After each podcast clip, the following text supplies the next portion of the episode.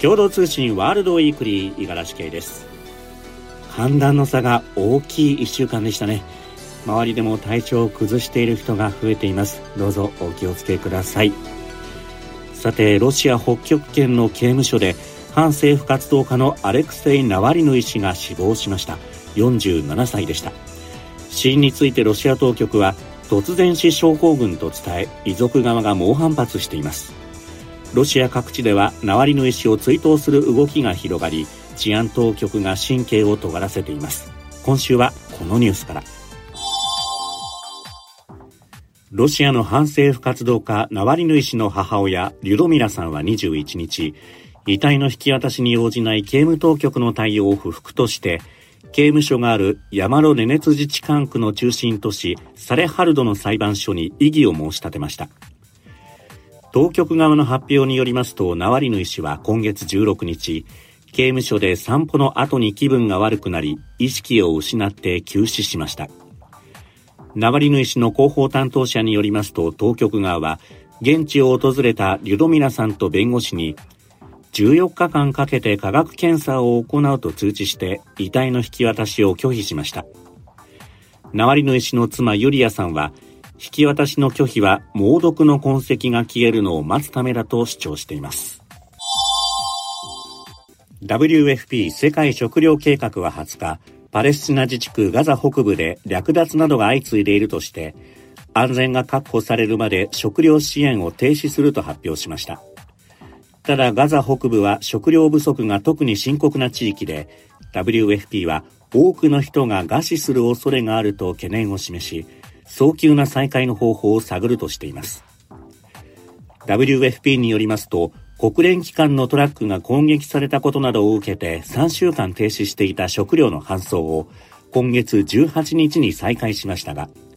上に苦しむ住民らに車列が取り囲まれ北部ガザ市では銃撃もありました。19日には複数のトラックが略奪に遭い運転手が暴行を受けるなど社会秩序が崩壊しているということですミャンマーの軍事政権が今月徴兵の実施を発表し第2の都市マンダレーでは19日国外へ脱出するためパスポートを求める市民が発給事務所に殺到し圧迫されたとみられる2人が死亡しましたこれは地元メディアなどが伝えたものです。事故は19日午前2時頃に発生し、パスポートの発給事務所が1日200人を受け付けるのに対し、前日の深夜から数千人が集まっていたということです。ミャンマーの軍事政権が発表した徴兵制の概要によりますと、対象は18歳から35歳の男性と、18歳から27歳の女性の合わせて1300万人以上で、今年4月下旬から実施する予定です。拒否すれば禁錮刑の罰則もあり、隣国タイに逃れる人が続出しています。ウクライナのコスチン検事総長は16日、ロシアがウクライナに対して使用した北朝鮮の弾道ミサイルは少なくとも24発になったと述べました。最大射程は650キロといい、ミサイルは住宅地に落ちるなどしていることから、命中精度は疑わしいと述べましたが、北朝鮮がミサイルのデータを入手し、技術改良につなげる恐れもあります。日本人28人を含む185人が死亡したニュージーランド地震から13年となった22日、被災地のクライストチャーチで追悼式が開かれ、19歳で亡くなった堀田恵さんの両親ら日本の遺族関係者も出席しました。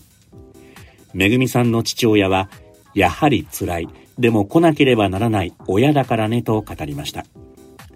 ラクソン首相も出席し、遺族らに寄り添う気持ちを伝えました。最後は、アメリカのコーヒーチェーン大手スターバックスが中国の一部店舗で、日本の角煮に似た中国の家庭料理、本シャオロー風味のラテを発売し話題を集めています。地元メディアが伝えたもので、スターバックスによりますと、エスプレッソとスチームミルクのラテに、本社ロー風味のタレを加えるとともに、豚の干し肉を添えて完成となります。1杯68元、日本円でおよそ1400円で販売しています。飲んだことがある女性は味について甘じょっぱいと話していますが、中には気持ち悪いという声もあるそうです。豚の角煮ラテ。私の上司は、うわーって言ってましたけれども、私は飲んでみたいですね。どんな味なんでしょう。共同通信次の配信はキクリポです。望まない妊娠を防ぐアフターピル緊急避妊薬。日本では入手に高いハードルがありますが、岡山や一部の広島県内では迅速に処方する取り組みが行われています利用状況を分析すると女性が置かれた驚くべき状況が浮かび上がってきましたどうぞお聞きください。ではワールドウィークリーまた来週です。